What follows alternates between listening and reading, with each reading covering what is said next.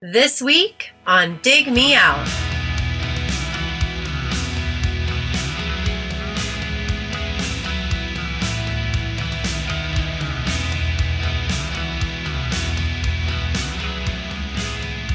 With your hosts, Jason Zia and Tim Minichi.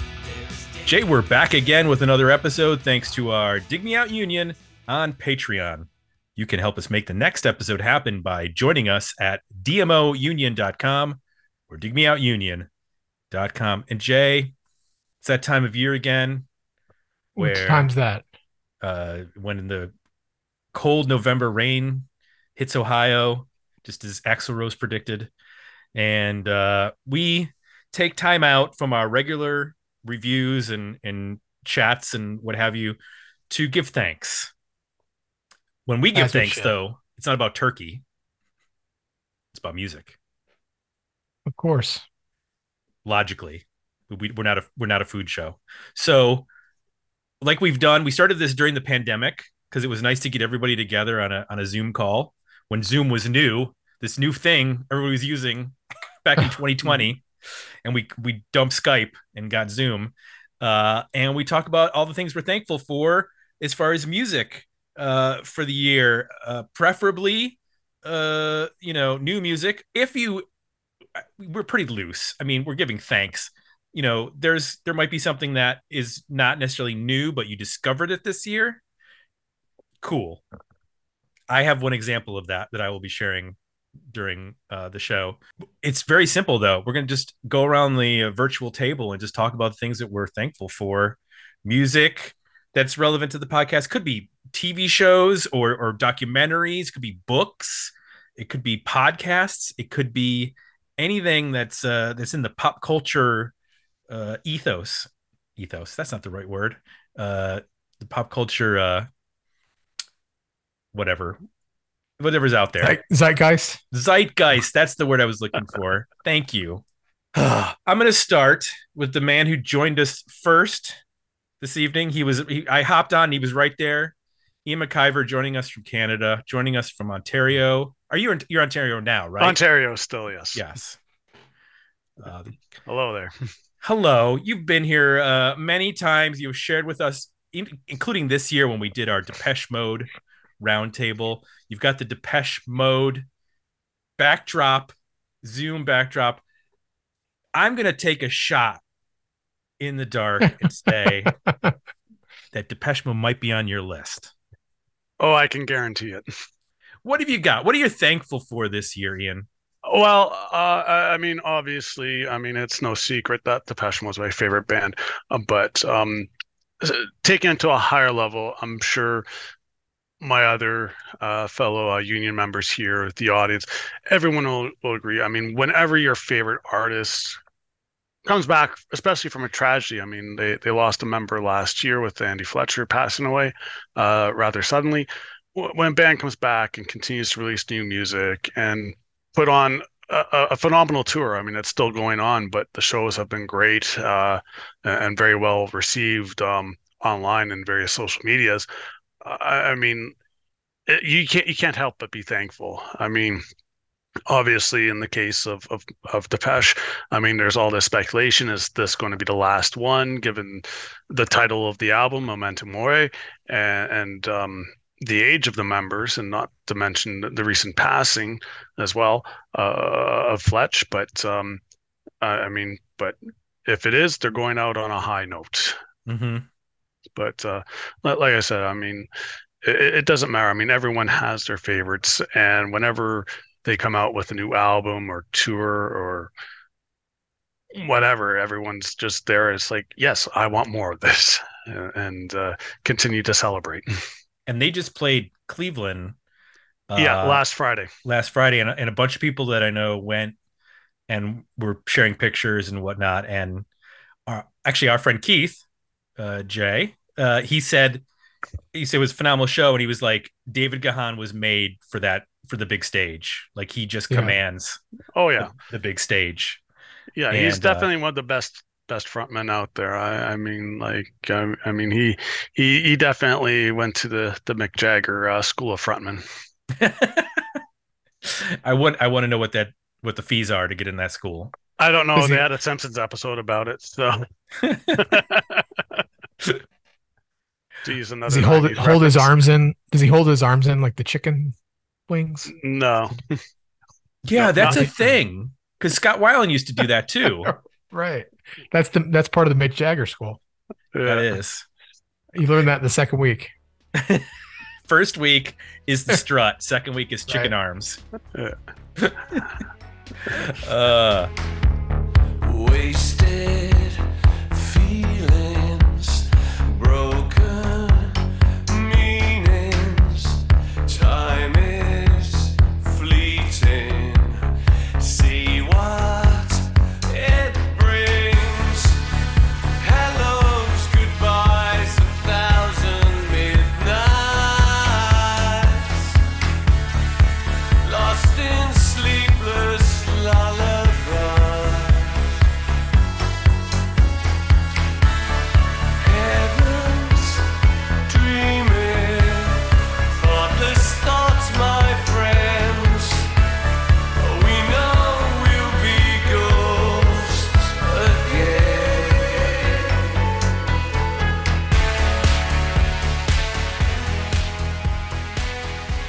what else is on your list? Um, unfortunately, because of of of Depeche Mode, I I didn't get to to listen too much. They've been a very focal point of uh, this year. Um, but th- there were other stuff that came up. Um, Lead Into Gold. Uh, Paul Barker, uh, formerly of Ministry, he put out a, a new album under that project and is uh, currently opening for for Skinny Puppy on their final tour. So uh, I've gone to uh, those those shows uh, twice. Uh, once in Toronto in the spring, and then Pittsburgh last week. Um, and uh, it, it's just amazing what what he does. Um, he um, it, it's definitely nice when uh, people continue to build on their legacy. I mean, he obviously has a, a huge part of of ministry uh, with Al, Al Jourgensen, but uh, even as a solo artist and um, and it's also nice just to hear people not trying to f- copycat what Trent Reznor did 30 years ago, and that uh, I mean, it's thankfully it's very much died down in, in the genre, but uh, yeah, it, it, it's definitely interesting, and the album uh, it, it translated great live, and uh, I know uh, some people are were a bit apathetic to it. I know last week uh, when they when they first opened in Dallas, uh, they said, "Oh, someone said, oh, the opening band sucked," and the the touring musician paused with them. Uh, Josh is like, "Yeah, thanks. We've been trying to get kicked off this tour for months now." so, so uh, great great sense of humor. But uh, yeah, that that was one. Uh, another one that that came up. Um, obviously, I went through. Uh, uh, off of your recommendation to mobile homes. I did listen to that. Unfortunately, I was a bit busy and didn't get the review in on time. But uh, what what you shared in the review pretty much mirrored my thoughts as well. So, uh, um, but that that was a definitely an interesting interesting record. Um, and then uh, th- th- those were two that that came to mind. Some others just came up just because of happened to come up and through recommendations and it's just bands that I knew. So Pig had a new C- CD come out, which was more of a, a remixing and uh, re-recording of um, of Candy, which was released a few uh, years ago. So uh, some people may know it best because it had the, the he promoted it with a single um, with the cover of uh, "That's the Way I Like It," done with um, adult entertainer Sasha Grey. So uh, Okay, yeah, yeah. Well, she she she she she's done music as well. So It's true, and- yes. and that, so not that I know Um, about her career at all. yeah, yeah, yeah. So uh, so he he had that. I enjoyed that, and and um, so that that that was one, and then just other groups that have come up. Great. But uh, and then there's some others which uh, go into another category for a question that you'll be asking later. Um, what do I be asking later? Which albums did you not like, or, Oh. or did not meet expectations for the year? Chip, what's what was on your thankful plate this year? No. Hopefully, he's going to talk about that Miss Pac-Man behind him. Yeah, he's got a Miss Pac-Man machine behind him, and uh, Yeah. that would be a topic of discussion on any podcast, including especially ours. if it's especially if it's working because it looks like the screen's off. Is it one of those like miniature ones that uh, I think it might be? I don't know if it's a full size machine, No, but it, uh, or it looks maybe rather- it is. Might be looks depth rather of field size. is throwing me off. yeah. Can you hear me now? Now we can There hear we you. go. Yeah, I'm not thankful for the cable from my microphone to my computer because it uh, oftentimes cuts out. Uh, the Miss Pac-Man machine you see behind me, I got got off QVC. Actually, it's a kind of a um, it's a kind of a half machine, um, about that. You know, listeners can't see about that thick. Um, it could be mounted on a wall should you choose to do so. And it's got a bunch of games. It's got Miss Pac-Man, Galaga, Dig Dug, and then a bunch of variations of Pac-Man. There's Pac-Man Plus.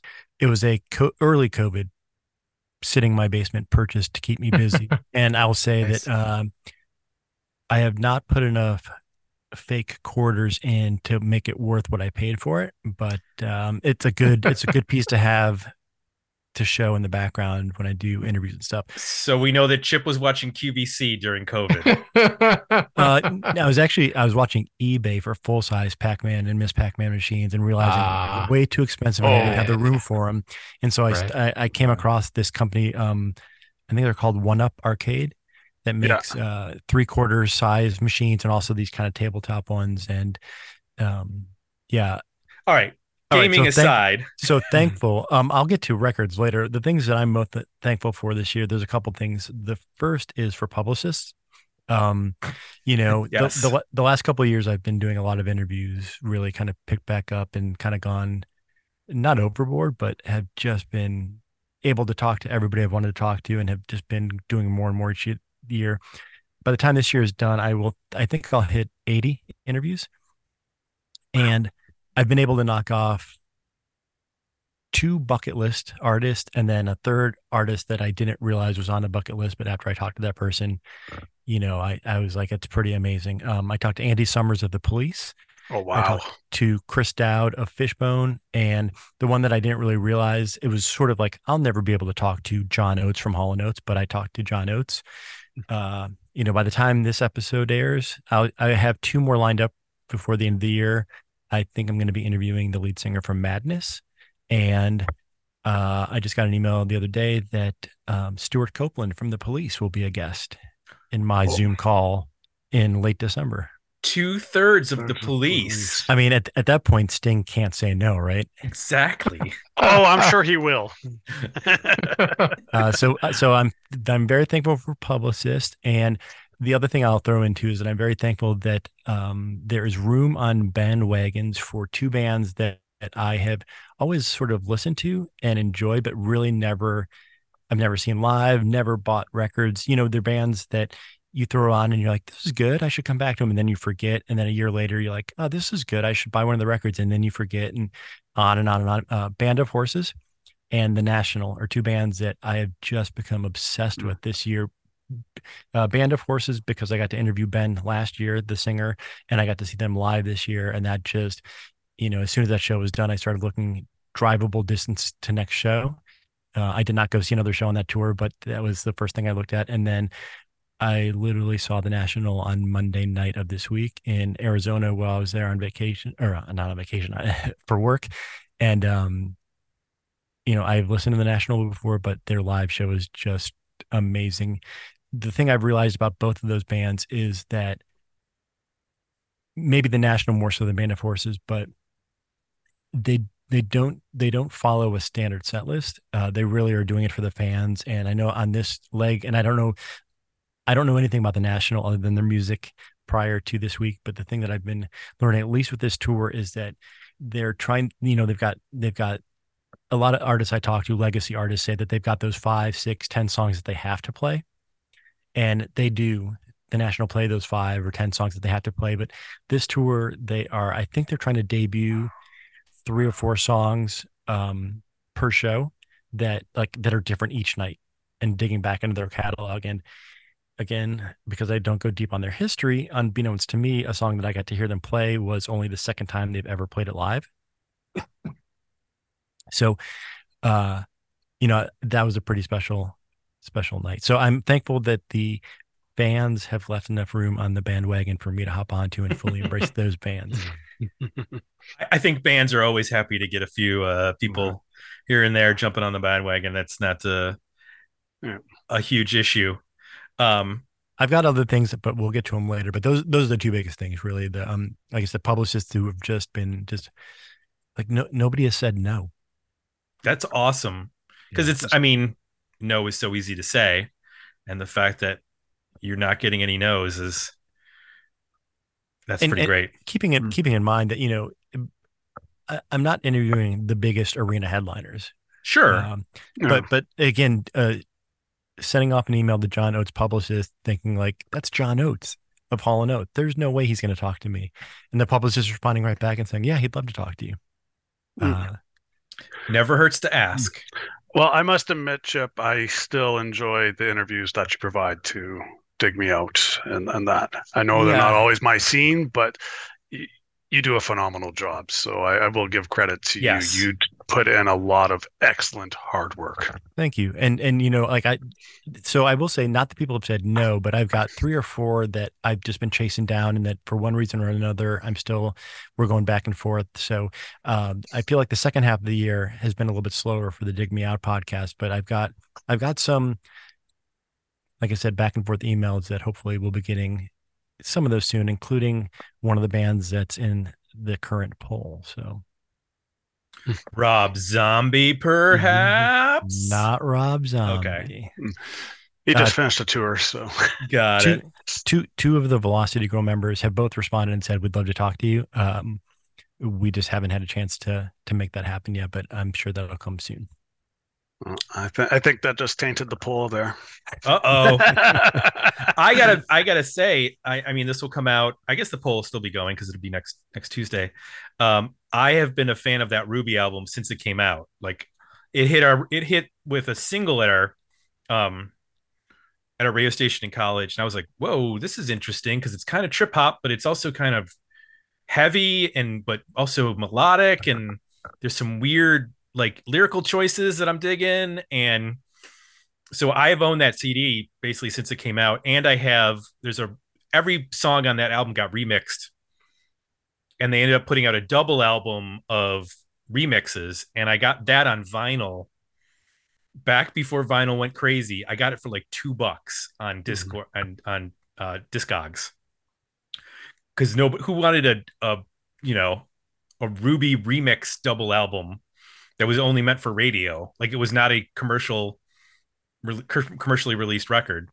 It was just for radio stations to play, and radio stations didn't play 12 inch. You know, they were playing CDs in the 90s, so I'm sure there weren't like a ton of people that cared about it. So, I I would be curious. Um, I've been a fan of Lesley Rankine, who is basically self, uh, who's Ruby, um, since that record came out. So, if it wins, great. If not, we'll have maybe we'll get in into a an episode in the next year or two. Maybe I'll have to submit it. Am I allowed to submit stuff, Jay, or am I not? Go for it. You still got to win. It's, uh, Okay, that's well, good. Gotta win. I, I was, you know, again, by the time this comes out, the poll will have probably changed. Um, I threw my vote against somebody other than Velocity Girl, knowing that I have a Velocity Girl interview potentially in my back pocket. And Good so, move. Yeah. He's Well, playing. He's playing the odds. Well, I mean, it's no secret. I obviously went with Massive Attack. I mean, like, sure. Mezzanine is a phenomenal album, uh, and that, and definitely one that I'll always go back to for them. But I mean, people are like, "There's other albums for, for Massive Attack." Everyone knows the that one album, and uh, uh, it goes back. I mean, you, you've commented on other bands before uh, for reviews. It's like, yeah, everyone knows this one album, but it's like these are other albums that get overlooked, and it's like, yeah, it's a big name band, but you know what? Not everyone knows it. I mean, it's definitely within your uh, your uh, your uh, uh, shoot. Why am I blanking on the word? Our wheelhouse. Our wheelhouse. Yeah, I guess so. Yeah. Uh, Jay, Yes. How you doing? no, uh, what do you what do you got? You got any records that or anything that uh, you want to share at this moment? Yeah. I'm going to touch on a couple that uh, came out after the artist had passed, which is always or can be a dodgy proposition. You never know what you're going to get with albums like that. So one is Brad uh, in the Mhm. moment that you're born. So we get a final Brad album, which was a bit of a surprise. Uh, I didn't realize they had uh, had been working on a record before in Shawn Smith had passed. So, uh, you know, I think it's really strong. I'm still kind of absorbing it. It's got some different sounds on it, but it's also got some things that sound like Brad. But it's just nice to have another record in that catalog. Look at me for a minute,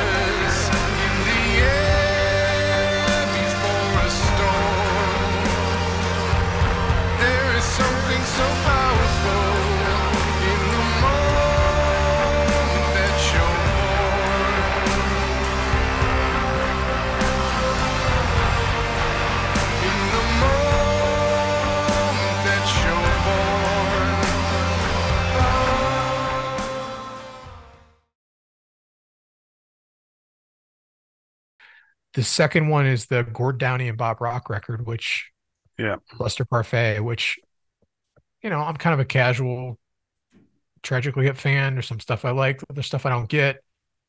I don't know why, but this album just it hit me hard. Uh I think it's really, really good. I think there's something unexpectedly um that that works really well between Bob Rock and him. Uh, you get this his lyrics, which are always super clever and insightful and thought provoking, and vocals are really strong on the record. But then you get this production that is fun sometimes, can be like very dramatic and big. It's got some rockers on it. It's got some different instruments, horns, and things on it that are cool. I don't know. I just really uh, enjoyed that record a lot more than I ever thought, and uh, was pleasantly surprised. I did not know what we were going to get into with the collaboration between those two artists, and Yeah. uh, and they apparently were working on it for a long time, like Mhm. several Yeah. years before he had passed, and it was it's nice to see that he got it over the finish line and it got released.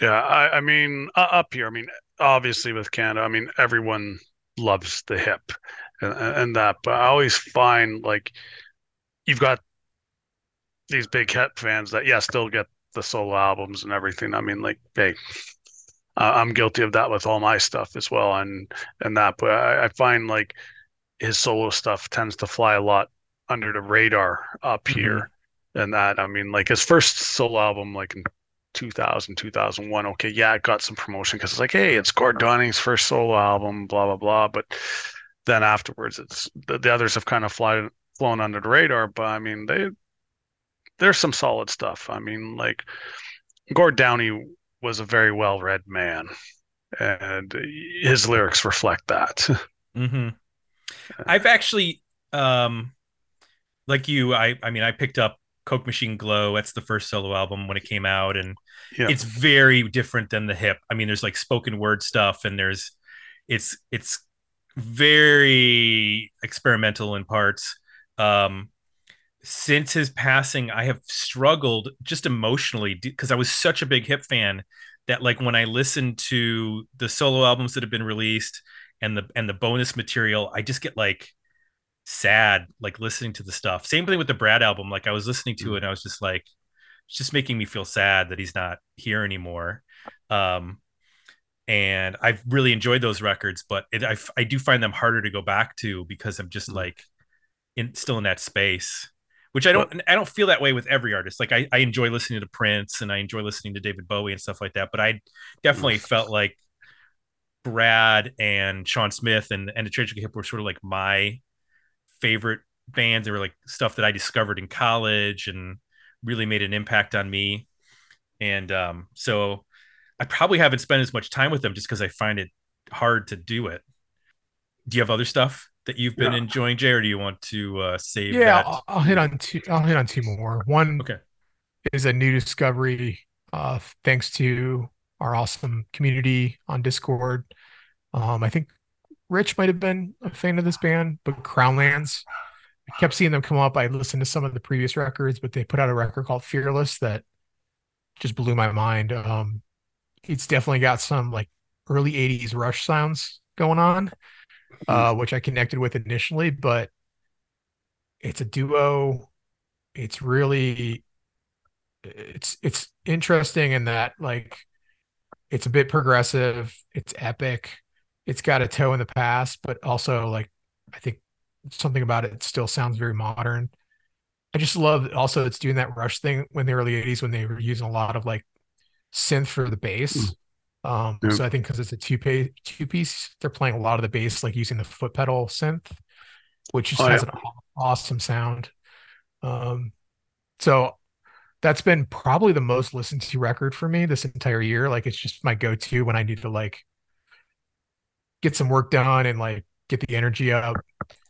And then the last one I'll mention is it's a bit of a rediscovery. So the replacements we had reviewed Tim for the 80s bonus episodes, what year, year two years ago. hmm And I kind of reconnected with that band and and uh, appreciated it. But now these mixes that just came out with uh, Ed Stasium doing the remix of Let It uh, Tim called Let It Bleed Edition, just mind blowing how much better that sounds. It's like a it's it's like a revelation. Uh, that album just has a whole new life for me, um, and I can't stop listening to to those mixes. So, um, just a really cool. Like very rarely do I hear like a remix or remaster that is that impactful, hmm but there's just uh, they're just done right. And I, I so look forward to more artists that maybe have some material that's a little subpar in terms of the the, the mix or master. Um, going back to the originals and, and seeing if they can't take another pass at it and get it get a good mix out of it because it, it just makes a huge difference. So those are the last ones I'm I'm thankful for. Crownlands is one of the 70 bands I've interviewed this year. Hmm. And and I do remember when I was talking, I talked to Kevin, who's the non-drummer, uh, bass player, pedal guy, and I'd have to go back and read what he said exactly. But I remember asking how he can pull that off live, and if they ever think they're going to have to add band members to maybe fully flesh out the sound. And he said, and this is coming from someone who doesn't play an instrument. He said what he plays is relatively in his mind simple because he's got his foot pedals going on he's got the bass going on like he's doing so many things at once that he said he can't get too complicated but just when you mix all those sounds together it sounds complicated but Yeah. he said it's, it's really for him it's not as complicated as if he were just concentrating just on playing one instrument i would love Huh. to see him live too and i know that I yeah, i know that I uh, he- definitely want to see them live. He said the touring right now is for, for them at the size they're at is a little bit challenging because of the cost of it. Um, but they, they were hoping to, to make it to the US this year when I talked to them, but I don't think they have. But, yeah, but even I- uh oh sorry go I I was gonna say a band like Rush uh they said even though yeah they've got very complex and layered parts I mean they always made sure yes this is something we can play live and that and we can use technology and make sure that yes we can pull off all these different parts it wasn't like we have to make it overly complex just because we're that professional musicians it's like no we gotta make sure we can play it and that's probably the mentality that they're keeping And and the balls on those guys to open an album with like a 15 minute multi-part epic song. It's just like it's awesome. like who does that, right? But it is it is awesome. It's so Well, Rush did in '76 with 2112. yeah. Yeah, that's the band that I, I check their page every now and then just to see if they maybe are going to tour the states, and I'm I'm a little bit uh shocked that like say a Greta Van Fleet or somebody like that doesn't take them out on tour because um they would be a great match. They're like in that vein, but also a little bit different. Um, and I think they have they have toured before uh together. Yeah. oh, cool. oh wow! Well, I've got a couple that I have been enjoying, and I brought uh, visual aids along. So I have really enjoyed. Can you see the hives? Hive. so much that I actually bought the record. This was like the the breath of fresh air, three minutes of punch your f- in the face rock and roll. I love hearing this band blasting through my car stereo speakers as I'm driving down the road. Like just a lot of fun. Um, I've gotten my daughter into them, which is fun because the songs are are deceptively simple. So like you'll hear a song, go, okay, this is just like three chords, and but then you listen to how they layer things, how they take instruments in and out. There's a song. It's not one of the best songs on here, but it's called um, "Rigor Mortis Radio," and it's fairly simple. It's got this clap beat to it, like boom, boom, and you're like, okay, that's you know whatever. And then you listen to the song a couple times, you go, oh wait a minute, they changed the key after every progression. I mean, after every section. So like they play the first verse and chorus, then they change the key, then they play the second verse and chorus, then they change the key, and they get to the third one. I'm like, most bands wouldn't do that. Most bands would just play it mm. straight through, and you know, it would be his. I also had a much greater appreciation for his lyrics on this. They're deceptively um, short and and not that um uh you just they sound not that complicated. But when you actually uh, the one thing i've enjoyed listening um i started using amazon music this year because it streams better in my car than spotify. I don't have to listen to the commercials because we have an amazon prime account. And it shows you the lyrics. So i've been actually like looking at the lyrics which i rarely do anymore when i was listening to it and there are like like one of the songs is like a very political song um countdown to shutdown where it's like talking about going after the elites. And uh i was like oh i didn't i didn't expect that out of you Howlin' Pelle. That's pretty cool. So i have loved the, listening to this record. It's on almost every day in my car because i have it as part of the playlist.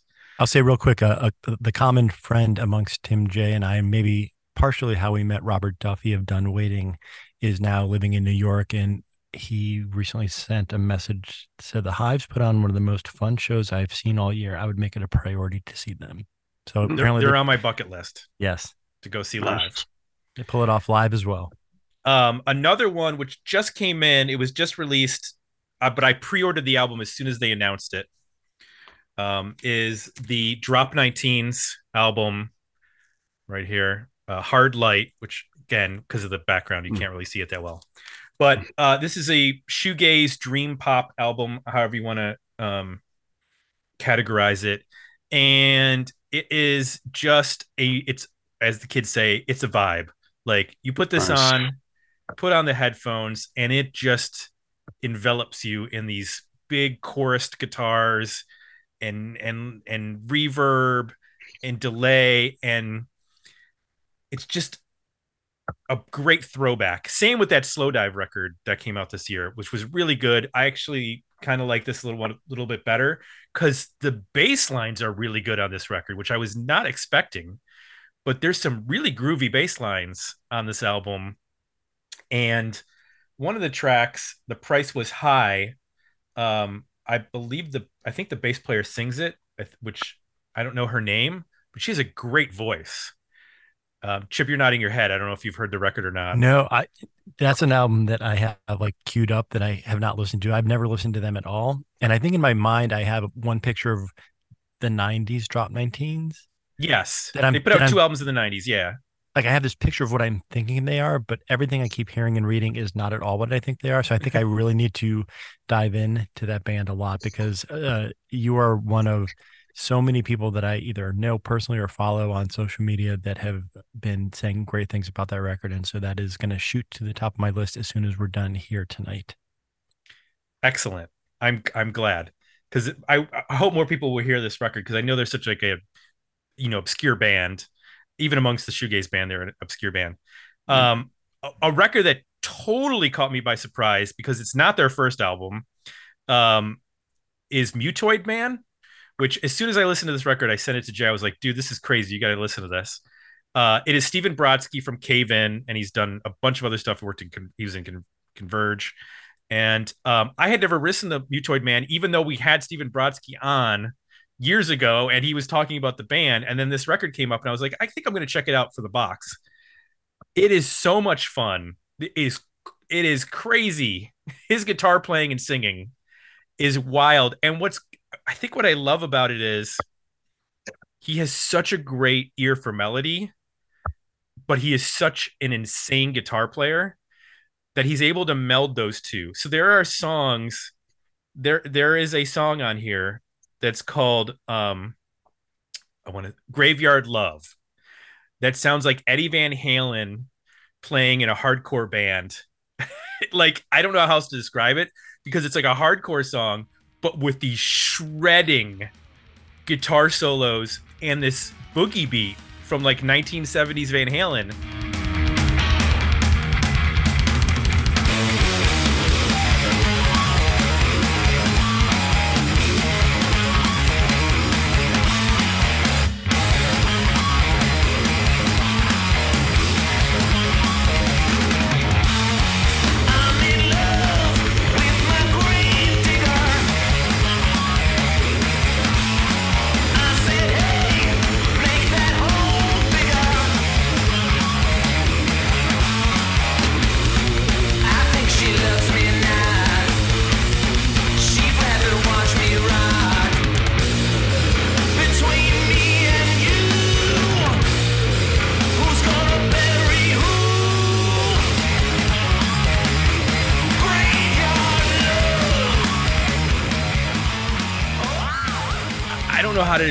Wrap my brain around it, but I just love listening to it because it's so energetic and so um, out of the blue that I was not expecting it. On the opposite end of Mutoid Man, and this was about that did not put out a record this year, but they are from the 90s up into up in, and they're still currently together. This one I discovered because of a Discord, a different Discord, not our Discord actually.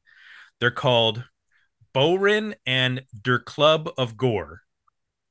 Now, with that name, what what might you think they sound like? Any, any guesses? Bohren and Der Club of Gore.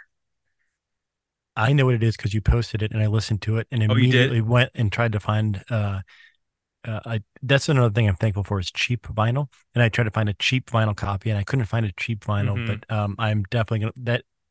I know what it is, and it is such a great record. But I'm gonna step out at this point.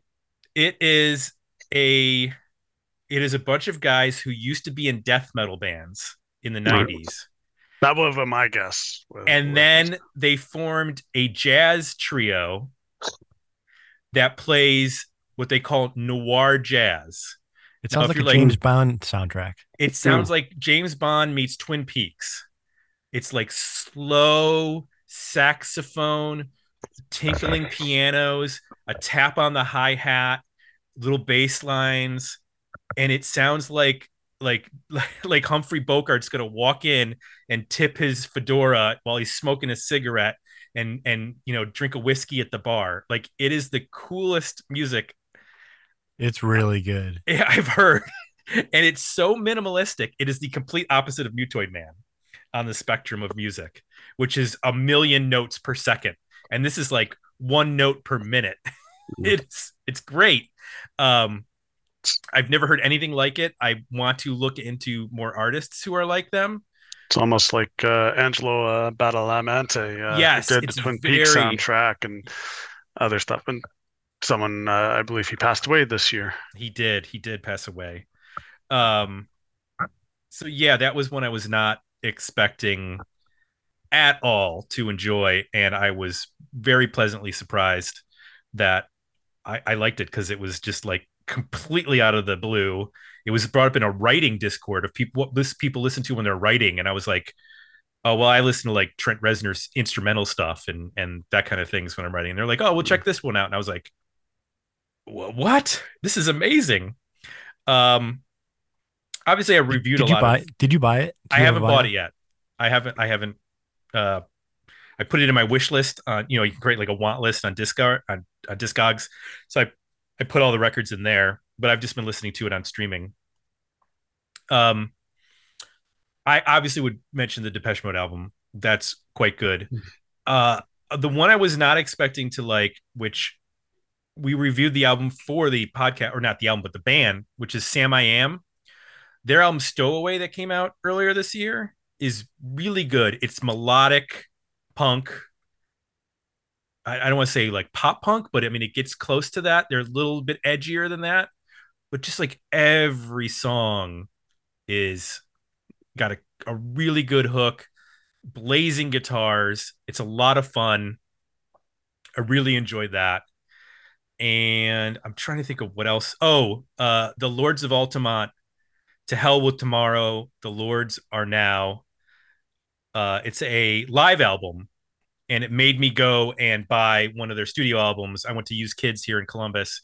They didn't have the live album, so I just bought like some of the the songs that were on the live album on one of the studio albums. Very throwback to like early 2000s action rock, um, Hellacopters, backyard babies, Gluecifer, you know, that kind of thing. That sort of, uh, you know, garage rock sounding uh, s- stuff that I used to love that's uh, not as prevalent anymore. So I, I really enjoyed that record. I, re- I reviewed one of the I reviewed one of the records and with an uh, you you you nailed it 100% but with a name like that I was really hoping for like a 60s Mhm. biker rock sound and it was a- it was a little bit it I mean it's really good it's like you described action rock is perfect but I was really hoping for like a handlebar mustache and 60s 60s 70s motorcycle rock and it, it's not quite that You wanted more Steppenwolf? yes yes yes yes Yeah, it, it- yeah, it's a little more action rock than than 60s uh yeah, Steppenwolf. Um I do want to mention that we got some comments which I'm going to pull them up uh now for people that uh, we're not going to be able to make it. I believe like for example, Rich was not going to be able to make it Hmm. to this episode. So Rich left a comment and he said just in case I can't be there, I'm still very much thankful for what you guys continue to do every week. I'm proud of this community we have built, and it really makes a difference in my life every day. While you go and get a barf bag, I don't know what to, I will give you a list of albums I am thankful for in 2023. You listed Allen Epley's Everything, which is a really good record. I, I did buy that one. interviewed Yes, you did. You I you tell me who you did interview. yes Okay. Ann Wilson and Tripsitter, Another Door. I, I requested an interview, but she's doing very limited press, and I did not get that one. That's a, that's an excellent Mm. record. Um, Crownlands Fearless, which you mentioned you already. Uh, Houston, the biggest shove in space. I was supposed to, and then two of the guys got COVID, and I actually need to follow back up because we we had dates and times set, and then they had to cancel because they were they had COVID. It was right around when the album came out. They were supposed to do a release party show or maybe something at a record store, and they had to cancel that. And I need to circle back around with that. So that one will be coming. So yes, Um, Rival Sons, Dark Fighter, Lightbringer, which which two rec two yeah, records. two different records. Um, Yep. I never really listened to Rival Sons before this year, but when Dark Fighter came out, I heard the single "Nobody Wants to Die," and I was like, "Oh, I get this band now." And I have been playing it so much in the car that my daughter had me add it to her playlist. And when we were driving to dance tonight, she has dance reci- dance um, rehearsals on Friday night. She was singing along in the car to that song. So I did there interview, is I now interviewed them. there, yeah, there you go. Um, Spotlights, Alchemy for the Dead. I don't I know sh- Spotlights, but there was a band that one of the guys from Spotlights and one of the guys from Molly McGuire, sisters, and their album is called Leech Eater. I really like that album. Uh, that came out this year. I'm I'm missing spotlights to do this tonight, Oh, but I did I did see them earlier this year, and after the show, uh, Vadim actually knows the drummer, and so I we took a selfie and we sent it to him, and um, just to be like, hey, look, I'm with your friend. Um, and I did talk to I did talk to them that night, and we were all set to do an interview. Um, it just never happened, but they were on my list, and they agreed to do it. We just haven't haven't done it. Um, he listed Steve Lukather's album Bridges. Steve Lukather is from the band what? Toto. Toto. Thank you. I couldn't remember. I, I blanked on that. Oh, I thought you. I thought this was. I thought this was trivia. Uh, No, I I, not- just forgot. I have not he played on uh, a lot of Michael Jackson stuff too. Like he's a big time session. guitar Do you, did you? I don't know, Tim. I was gonna say the Columbus guys, but it's only Jay's not a Columbus guy anymore. Tim, did you see that they're playing at Mershon Auditorium? no. Yeah, Oof. it just got announced. Yeah, I saw him play with Ringo Starr there last month. Oh, interesting. Um, Steve Wilson, the Harmony Codex. What band is Steve Wilson in? Uh, Porcupine Tree. there you go. Uh, Traindodge, the Alley Parade. I did like that record quite a bit. Traindodge is a, I believe, a KC area band, like amongst so. all those post-hardcore bands that we all like now, KC or Oklahoma, maybe. or maybe it's Oklahoma. Maybe they were on the same label. They were some of those. they were in that same yeah. same. Uh, and then Vast Robot Armies, the What Gallery. Uh, that's like a a band that has members in multiple cities and they record separately and they've had different. I Mhm. think Kelly Scott was on the last album and then on this album I think they had Jason Gerken. Um, so those were his picks, all great picks. I also want to say I really enjoyed um, Rob Harvilla's book. I had never listened to his podcast until we decided to do the interview, and then I started listening to the podcast. I was like, "Oh, this is cool," and then I read the book, and it was a fun read. Uh, it's called 60 Songs That Explain the 90s. That's both the name of the book and the podcast. That was quite enjoyable. Um, I'm trying to think if I I didn't really see anything I, in previous years. There had been like documentaries, like the uh, like the Woodstock documentary that was really good, Woodstock '99, and then um, So you didn't have- watch the Taylor Swift one on Netflix right now, eh? No, my wife uh, did go to the Eras Tour uh, live concert, or, you know, concert film Oh. with my daughter, and um, they very much enjoyed that. How about was was was Daisy Jones this year? That was. I didn't watch that though. Did you, was it good? Oh, I, I loved it. it, it it's Okay. a it's a throwback to the 60s, 70s stuff, and it's very. I mean, all intents and purposes, it's like a Fleetwood Mac story. Uh, but the music, the music is really. I thought the music was really good, and it it totally nails that time period. Right. All right, we have also uh, we have Kyle Bittner's list, but he's got a list of his favorite albums of the year. Some of these have been mentioned, some of these have not. He brought up Hotline TNT's Cartwheel. That's been a big discussion topic on the message board on the Discord recently. Jay, have you checked them out? I haven't. What do you know? What the sound is? Well, with a name like Hotline TNT, I got to imagine there's some rock and roll there. if not, be. It could also be ironic. That's true. Um, King Nun's album Lamb. Again, I have not checked them out. The Nationals National released two albums this year. First two pages of Frankenstein and Laugh Track, and I believe Laugh Track just came out recently. A band that we are going to be covering on the podcast soon. Spoiler alert. Okay. Sugar Wa, Sugar Ra, Sugar Roy, Sugar. I don't know how to pronounce. Sh- That was Sugar cigar roast. Sugar Rose. You might want to figure that out before the episode. You know, it's funny. I can pronounce OCU Manura, but I can't pronounce you know what I mean? like that's still in my head. I, can- I mean, I can rattle off Jeremiah Usu Mor- Morikora like that, It- but exactly. Uh, he also mentioned the price of progress by the Hold Steady. Uh, that's that's probably um, in terms of Hold Steady albums, the one that I've enjoyed the most in the last ten years. Stay Positive is still my favorite Hold Steady album, but yeah, I've been listening to that. There's some songs that I like. There's some other stuff that's a little slow for me, but Mhm. uh didn't they do some like an EP leading up to that or some singles that were pretty they good? they did a bunch of singles uh, Yeah. leading up to that. Yeah. Um, Wednesday and their album Rat Saw God. I, I have not checked that out. Maybe I wonder if they're touring with Thursday. we can only hope. I kind of like that album title though. Rat Saw God. Uh, Obituaries album Dying of Everything. I believe that is a pop album. I think Yeah. that's there's going to be Dying of Everything Taylor's version coming out It's, soon. it's a bop. It's a bop. The album Heavy Heavy by Young Fathers. Kyle, I think you're listening to some some of the rock and roll music that gets a little loud. That's what I'm guess, guessing from these um Heavy Heavy. Uh the album Envelitration by Sandrider. I don't even know if that's the right way to pronounce that. Envelitration. That's not even a real word, is it? Is that just something they made up? I don't know. Uh, Moment of Clarity by Narrowhead. Foregone by In Flames.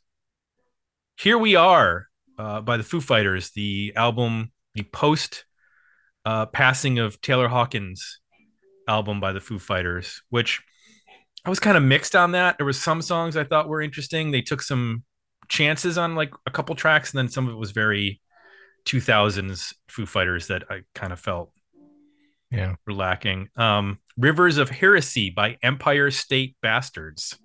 The Perfume of Decay by Tiger Cub. I hope Tiger Cub someday tours with Tygers of Pan Tang. We get the Isn't Tigers ti- and Tiger. tiger's jaw too. Yeah. Uh, the Spotlights album, which he did not list the title of, but that was also mentioned in um, Rich's list. Destroyer by Mags. Free Reign to Passions by The Dirty Nil. The Ballad of Darren by Blur. Moon Is by Heavy Blanket. Mutants by Mutoid Man, which I mentioned. I really enjoyed that record.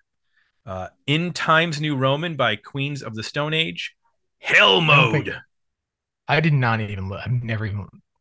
You haven't listened to that one? To listen to that Queen's album, which is amazing because I used to love that band.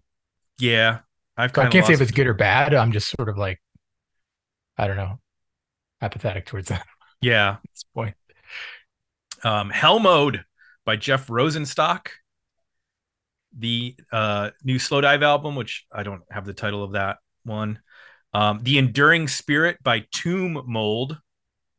That's got to be metal. Tomb Mold. If you're talking about the mold in a tomb, that's got to be metal.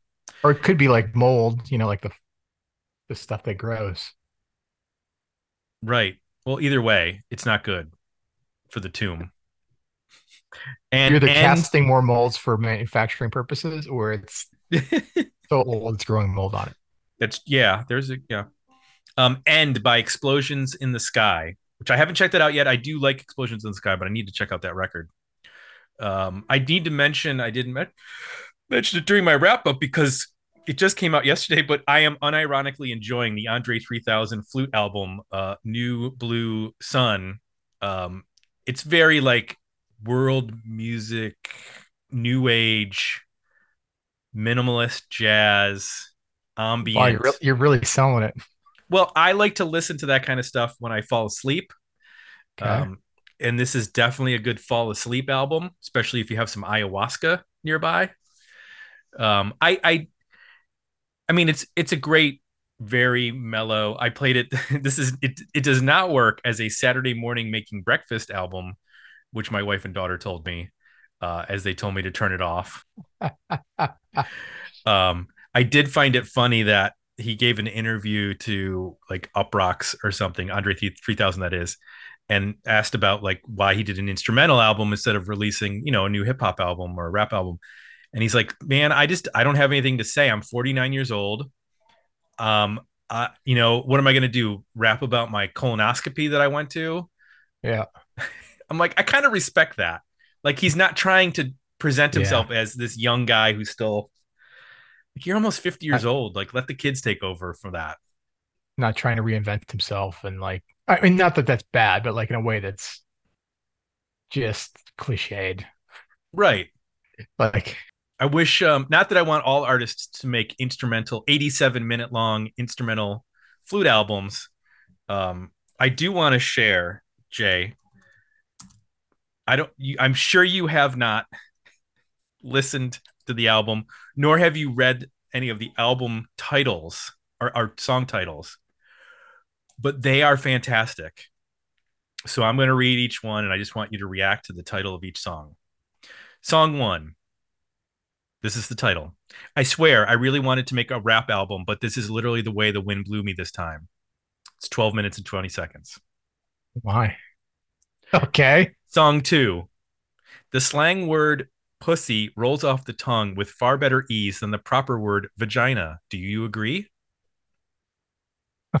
My God. 13 minutes and 50 seconds.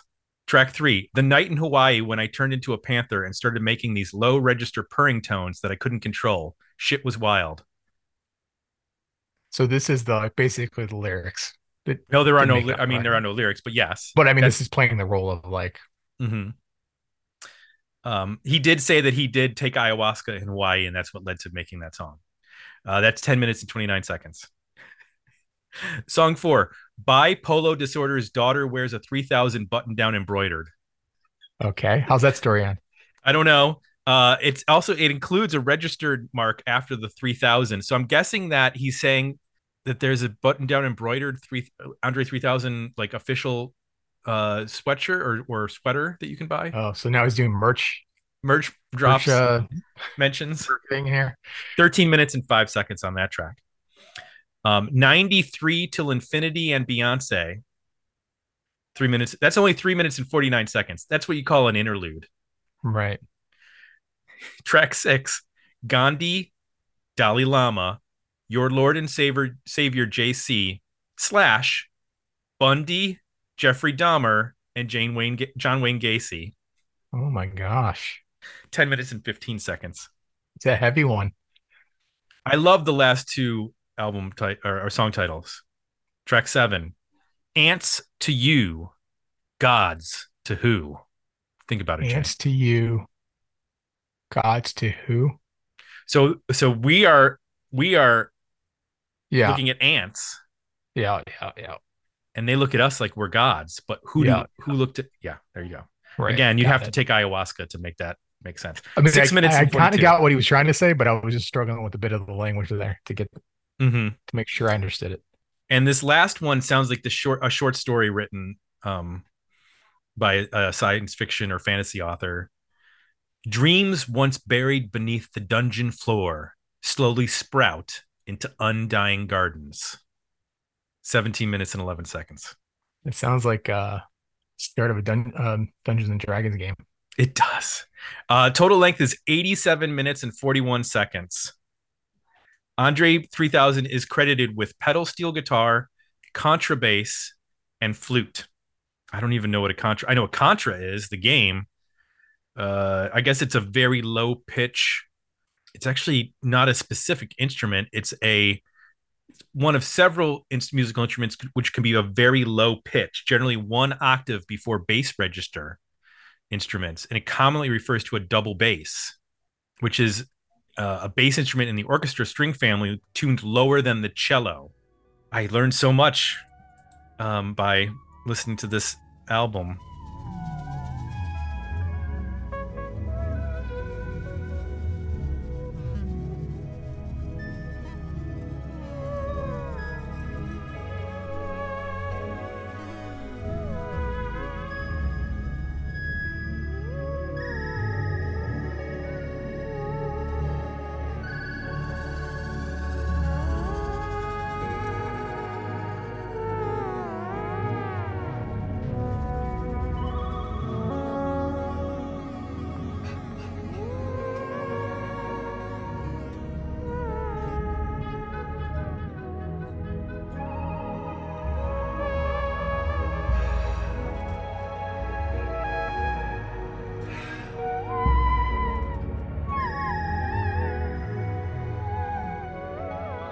Should all Are these too. all instruments he knew how to play before the record? Well, here's the crazy thing, Jay. Since the last OutKast album, which came out over like 15 years ago, he has been like appearing on as a guest, you know, on on various albums, you know, dropping a verse in in a album here or there.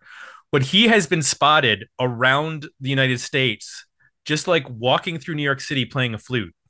Just like ja- just totally jamming to himself and like taking pictures with people, saying hi. He'll be in LA, he'll be in some random small town. He just walks around with a flute, just constantly playing a flute. He became obsessed like- with the flute. Bill Murray and doesn't he do that with golf or parties Yeah. or something? So um, he said he doesn't know any notes, he doesn't know any scales or anything. He has just learned completely by ear and he just plays. And he got together with a number of musicians, including like, I mean, they're not like nobodies, like Carlos Nino, who is a um, composer, programmer, arranger. He's done uh, lots of different projects, uh, primarily in the like jazz and um, but also like hip hop and stuff like that. DJing. He's playing bells, chimes, cymbals, drums, gong, and percussion. He's got uh, Deantoni Parks, who's an avant-garde uh, musician playing drums. A guy named Matthew David. Uh, he's playing. He's doing percussion. There's apparently vocals on this record, and I don't know where they are. Um, and then there's a number of other people. Maybe you have here. fallen asleep before the vocals come in. Right. Um, Surya Botofasina on keyboards and synthesizers, Nate Mercereau, Mercereau on guitar and synthesizers, Diego Gaeta on keyboard, synthesizers, and piano. But he said they would basically get in a room and just start playing, and just if it went, if it felt good, they kept the recording and just kind of did that, just jamming on ayahuasca, probably. I mean, More I gotta power to 'em. respect like knowing where you are in life and you doing you. it is a you know it's a big leap obviously to think that you have this career and i am going to completely not even 180 i mean 180 is is probably the right term but it's more than a 180 but it's not 360 it's just completely insane that he would do excuse me do this but also that epic records put it out as a triple vinyl album That's even more insane. How? How is that possible? he's got a good deal that they got to put out whatever he hands them. I guess you got to imagine that the execs turned it on, and they're just they're just crestfallen. They're like, "This is not what we thought when we were getting the new Andre 3000 album." this puts some of those Neil Young records to uh I mean, yeah, this is going to be mentioned with like the insane albums by Neil Young and Lou Reed. Yep. And and those sorts of artists. Like if this is going to be up there. Although this is actually listenable. I mean, it's not just white noise for 40 minutes. Like right. it's crafted new age spiritual contemporary jazz ambient music. So on that note, was there anything I you mentioned this um earlier, Ian? Anything that didn't like maybe live up? Like for me, I'm kind of I think I'm losing my Wilco love. Mm. I, always like a couple songs on the records, but like there's just so much wishy-washy kind of middle of the road stuff that their album Cousin this year, I ended up giving it a better EP because it just like didn't hit me the way that anything is has in the last couple years. Like I ended up liking, you know, the new Prong album more than I like the new Mm. Wilco album, which I did not expe- expect to like Prong more than Wilco. If you told if you told 25 year old Tim he'd be more into Prong than Wilco, he'd Mm. uh he'd probably look at you weird. Uh, but the same, it was Mm. like there was a Candlebox album that came out this year, and I tend to like always give Candlebox a listen and be like, oh yeah, there's some good stuff on here. This one kind of didn't catch my ear as well. Same with Filter. That one Yeah. didn't really stick That with me that didn't. much. Yeah, I didn't care for that one, but I've uh, it's no secret amongst the community that I'm not a big filter fan. Got it. Um, yeah, I'm trying to. I'm I'm looking back through uh some of the reviews this year. I ended up liking a lot of like old metal. Like Raven put Yeah. out a new album this year that I liked. Um, Girlschool put out a new record that I dug. Uh, who else was there? There was there was a couple of them where I, I was like shocked to be enjoying this like old school, either like thrash metal or um or just straight up hard rock metal. I even liked uh there was a band called Kamelot, it's spelled with a, a K. Like they're very like orchestral power metal. It was just fun. Like Yeah. I think I'm I'm starting to enjoy stuff that's has like a very scent a good sense of who they are and they're not afraid to be that and just go all in on their sound. Like even in Flames, like I didn't. It's like a Swedish heavy metal heavy metal band I have never really listened to, and I was like, this is kind of fun.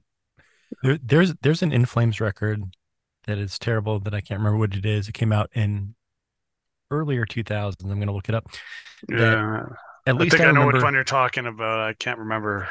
At least I remember I wrote a review and you know I'm often the king of um overhype where I'll say like this is the best record I've ever heard and then totally forget about it like 2 weeks later. this record was Come Clarity in 2006 and a review I wrote I said this is the best metal record since Pantera's Vulgar Display of Power. I, I I'm sure if I listen to it now I'll remember it, but I I don't remember at all what it sounds like. But it really hit me at that time. It's like this is just really solid. This is like a really really good metal record. Hmm.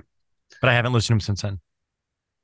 I was also disappointed by, I mean, this shouldn't be surprising, but the new Metallica album, like just too long, 77 minutes. Like, dude, just Oy make a record. Just make, just pretend like you're making Kill 'Em All again. I totally thought that, that was going to be my my driving around in the summer with the windows down, rock being 16 year old record, and I think I've listened to it twice. Mm-hmm. They Yeah. just can't avoid the bloat. Yeah, and, and on that note with bloat, that was the one that immediately came to mind for me was U2's "Songs of Surrender," which I rev- took the bullet and reviewed for you, you guys. And oh, like, I mean, they had all this time in the pandemic, and it's like, plus they have the the show going on at the Sphere in Las Vegas. I'm like, this is the best you can come up with. I mean, like, I don't know, like, it should have just stuck like a single disc for their fan club releases each year and that like uh, i don't know what they were were thinking i mean it's but i mean it's par for the course for U2 over the past 20 years where they enjoy the smell of their own farts hey, but they got the sphere. They're they're in the big sphere and Yeah. doing amazing shows. And yeah which lost money but uh I, I don't know if that's counting their their shows because they've been under construction for most of the year i mean when i was on a board for um i- in my city for uh uh, the Loire Sports Center when it was under construction. I mean, our first year we had a loss because of all the construction. We weren't getting a profit. I don't know if people are just saying, "Oh, they lost money. Oh, U2's not living up to hype or whatever." But I'm like, no, it's if it's their fiscal year, like they were under construction, and not to mention the delays and that. Like, it's not surprising to me at all, and that, but people don't realize that. Jay, anything that maybe you thought was going to be a, a good record or Well- you were excited for and you kind of went, uh, Yeah, I, nothing. Well, there was a lot of hype about amongst the hard rock fans and the Discord about the new Extreme album. Um, that first video came out, and everybody got excited because of the guitar solo and the energy. And the record came out, and it's I don't know, it just never connected with me. Like I Mhm. expected it to be. Um, I could tell from the single that they were going to try to do something that was maybe a little bit more contemporary or like an attempt at doing something more contemporary. So there's like that, but then there's just a lot of ballads. It's just kind of a vanilla sounding album. Uh, It's a it's a little disappointing. Uh, after all the Isn't that what Extreme did though, like 30 years ago? Is all those power ballads almost? Well, they had the one that was big, but uh, you know, they, they had some other stuff that was a little bit more uh, adventurous than this. But uh, yeah. also the I'm a little thrown by I'm a, I'm a big Rec fan, and they keep doing like these EPs that I I don't know. I have a hard time getting into them. I don't know if it's because of the format or the material or the combination of both, but they put out another EP and they've got another one coming out actually in a week um that a singles out for. And um I'm not I love the last record, the full record that came out maybe two years ago a year ago. But these EPs have just been not connecting with me either. interesting. Yeah. I, I kind of agree with you. Like I've, I've liked maybe like one song off of each EP Yeah. and then they've, the rest have sort of blended together and haven't been as, as interesting. Kind of hard to just I find myself with bands that do uh just uh, singles or EPs now. I find it hard to like keep track of it and listen to, to it. Like you can't just hit play on an album and let it go for an hour, you know, and either listen to it again or move on. It's like you've got three songs and you got to go find another three songs or you got to find another single. Um, and I'm not going to take the energy to make a playlist, so Right. that might be part of it. Well, anybody? I don't think Vadim's coming back. I think we lost No. Vadim to the to Well- the to the darker waves festival. Well, yeah, the one- the one last thing I have to say that I'm thankful for is uh, th- this year was a big return of live music. I mean, I know it kind of started later in last year, but I mean th- this year, I mean, obviously I've already commented about uh, Depeche Mode, but I mean The Cure was was phenomenal, and that um, and the big one for me, uh, aside from Depeche Mode, uh, which has consumed the other half of my music listening, was uh, uh, Skinny Puppy for their final tour, and like I'm definitely thankful for their career. I mean, I I would hands down list them as probably the most influential band for the industrial genre.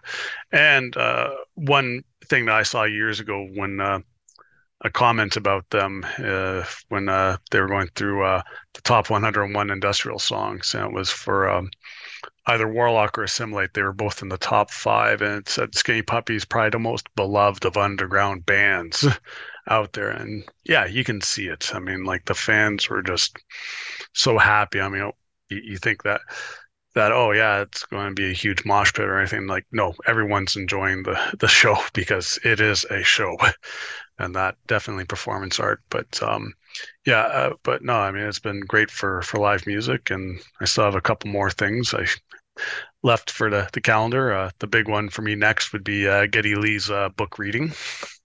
And Nice. So, uh, Paul Rudd was the the guest interviewer in New York. I don't know.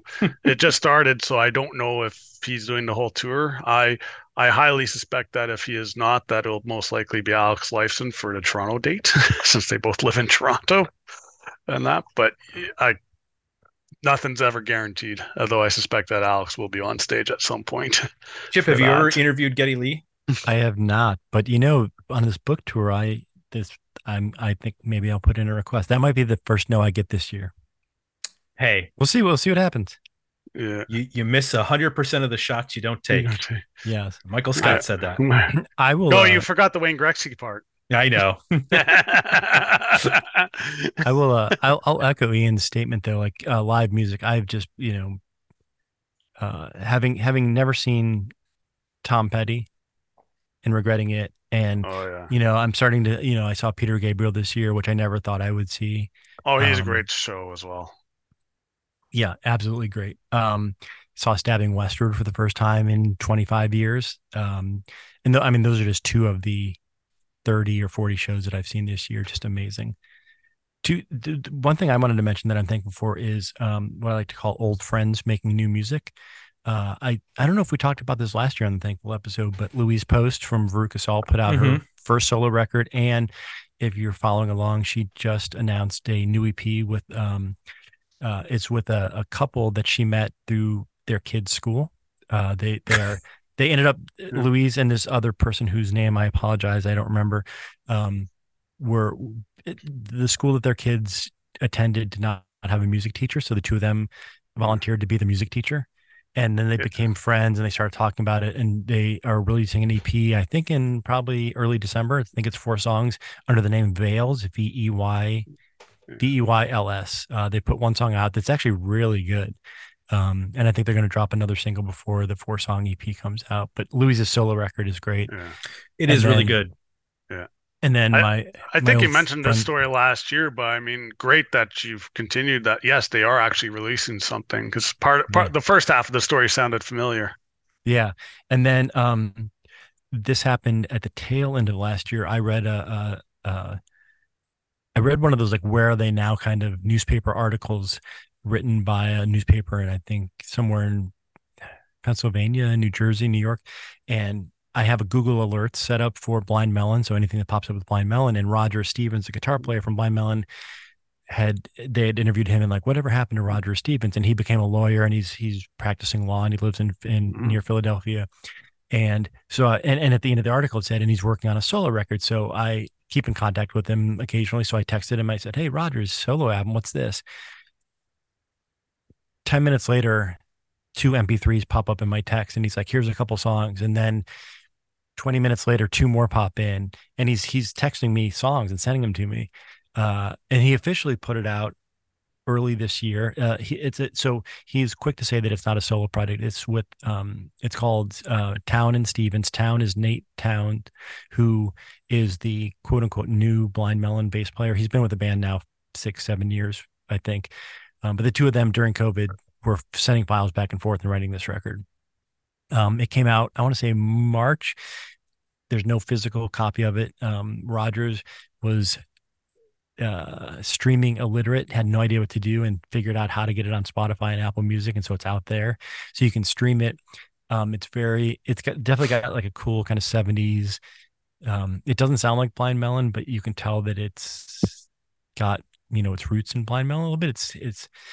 Roger said that he he listened to a lot of Steely Dan and wanted to make like a Steely Dan sounding record. So, um, you know, again, like I I think Blind Melon fans would be all over blind melon blind melon casual fans probably wouldn't understand it so much but um i listened to it a lot this year Did he record the same guitar solo a hundred times to get it right? no Like like Well, maybe like those did. Guys don't did. i don't know he he told he told me when i talked to him and it's funny uh i haven't asked i have not asked him to send this to me but as a way just to he's never been a singer before um and and he wrote some of the songs in blind melon but like this is really you know his chance to do stuff he said that he he just he he taught himself by playing a bunch of Steely Dan and like 70s classic rock songs and I was joking I'm like I'd love to hear those and he's he said I'll send them to you so he I might get a whole collection of Roger Stevens covers All right. but I, but I was happy that those albums popped up.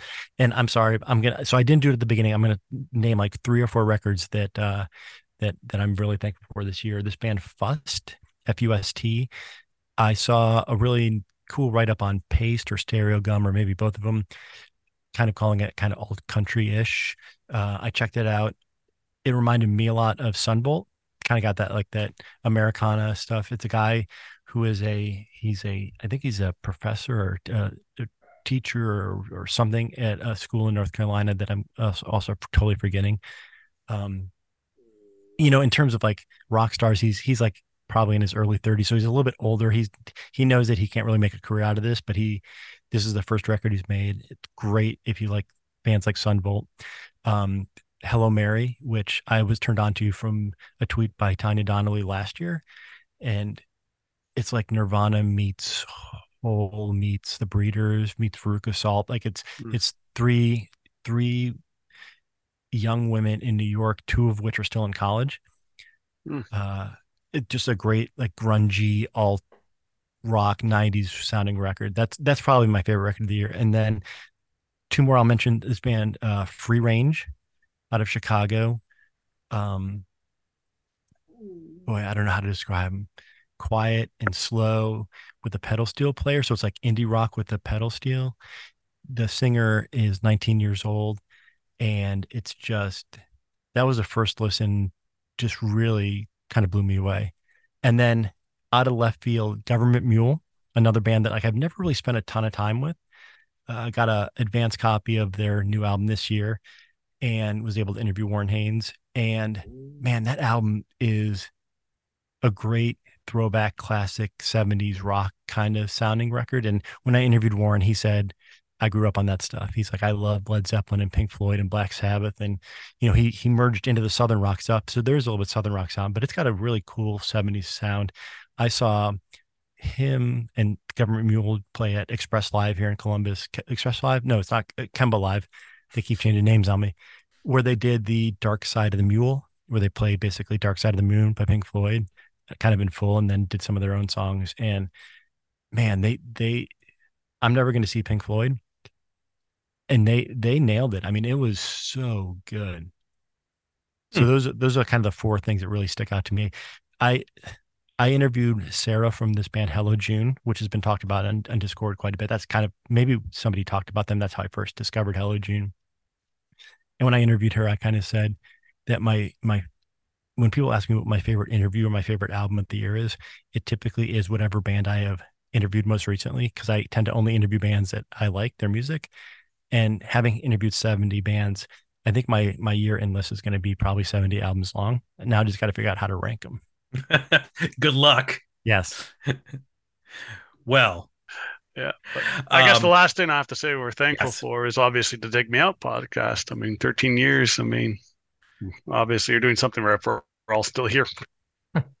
I uh I I wouldn't be here if people like you and Chip and Rich and Vadim and everybody else who contributes didn't show up every week and and hang out in the Discord and really like I've kind of I've kind of lost my interest in social media.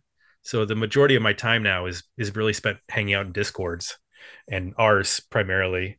So I might not post a ton, but I'm always like reading through and discovering music because of people. And a lot of the music that I discovered this year was because of reading in the Discord. So it's a it's a nice little community that we've got going where we can, you know, share all this stuff and we'll we'll keep doing it. We got another 13 years in us, right, Jay? After this, Yeah. What? el- I mean, what else do we got to do? exactly. We're not retiring. We're Not 90s ain't going anywhere. exactly. I know. It's not like we're gonna review all the records or something. Oh, we will. We're gonna get there. So We're gonna make it dead. You, you gotta continue your uh, Diamond uh, Cellar uh, series there. We'll try to do one next year. Yeah, we gotta we gotta figure that out.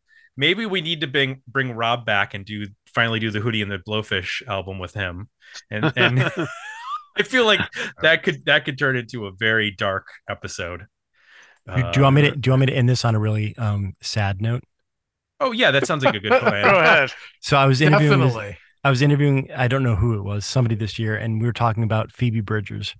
And I said, Phoebe Bridgers is at really at the start of her career, right? Like she's got a couple records out, but she's really in, in terms of career length, very, very young. Yeah. And I and I think I even mentioned to this person I interviewed about Dig Me Out how we review stuff and talk about stuff that is over 30 years old. I was like, I don't think I'm ever gonna I'm I'm not gonna live long enough to see Phoebe Bridgers in 30 years from now. Oh wow. Sorry. Mm. Sorry to end it on that note, but Wow, all these would you do bands, right? I don't know. Yeah. God, know, what a right? downer. M- Maybe in true music fashion, we just keep Dig Me Out going, like you said, for another 13 years. But if you add on 14 or a bit, that'll be 27. You could join the 27 club. Yes.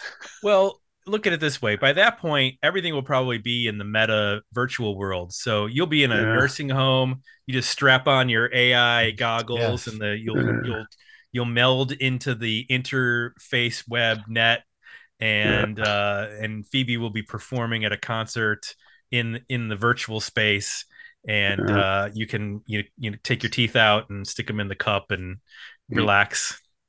Yes. It's like a combination of the holodeck from Star Trek and the sh- Axiom from Up. There you go. Or no, from WALL-E. Sorry, not Up. from WALL-E, yeah. yeah. Yes. I want to know. I was actually thinking about this the other day. It, when you're in the holodeck, are there is there physical things that you touch, or is everything Ye- just a? ho- Uh, some things are replicated. Some things are just uh, force fields and Okay, that. thank you for answering that question. Co- combination. Because it was it was really like I was gonna have to start googling things because I was confused. yeah, no, like small works. objects. Like I pick up this glass here, like that would be something that's replicated, and that. But like Because they had replicators, that makes sense. Yeah, but Okay. touching the wall or, or something, or, or my desk here, for example, oh. that would be something that more likely be. I was thinking in terms of nefarious things. Like if I kill someone in the holodeck, are they actually dead or oh, it there's ju- safeties for that. okay? You have to you have to disengage them, which happened every time they used. My mind goes in the, into the darkest corners of Yeah. the of the psyche. Oh, Uh, you, you need to watch Lower Decks. Then they they take it for another dark place. I've I've heard I've heard it's excellent. I need to check out Lower Decks. oh, definitely. Um, Ian, Chip, Vadim, who had to step out. Let's wrap up our our give thanks episode. Thanks to everybody who contributed. Jay and I enjoy doing this every year, like talking about all the new music that's come out. Um, whether it's you know new age spiritual jazz or um, shredding uh, metal or anything in between, we can all find something that we enjoyed, and that's what matters. It is. so Um, if you would like to partake in a roundtable like this or vote in one of our polls, join us over at Patreon by going to digmeoutunion.com or dmounion.com. It's also where you can vote on our monthly tournaments. We we have a final up right now. Four records are in, one a win, and it'll be our next uh, poll episode. Those are suggested over at digmeoutpodcast.com. You drop them in our suggestion box and they end up in those polls.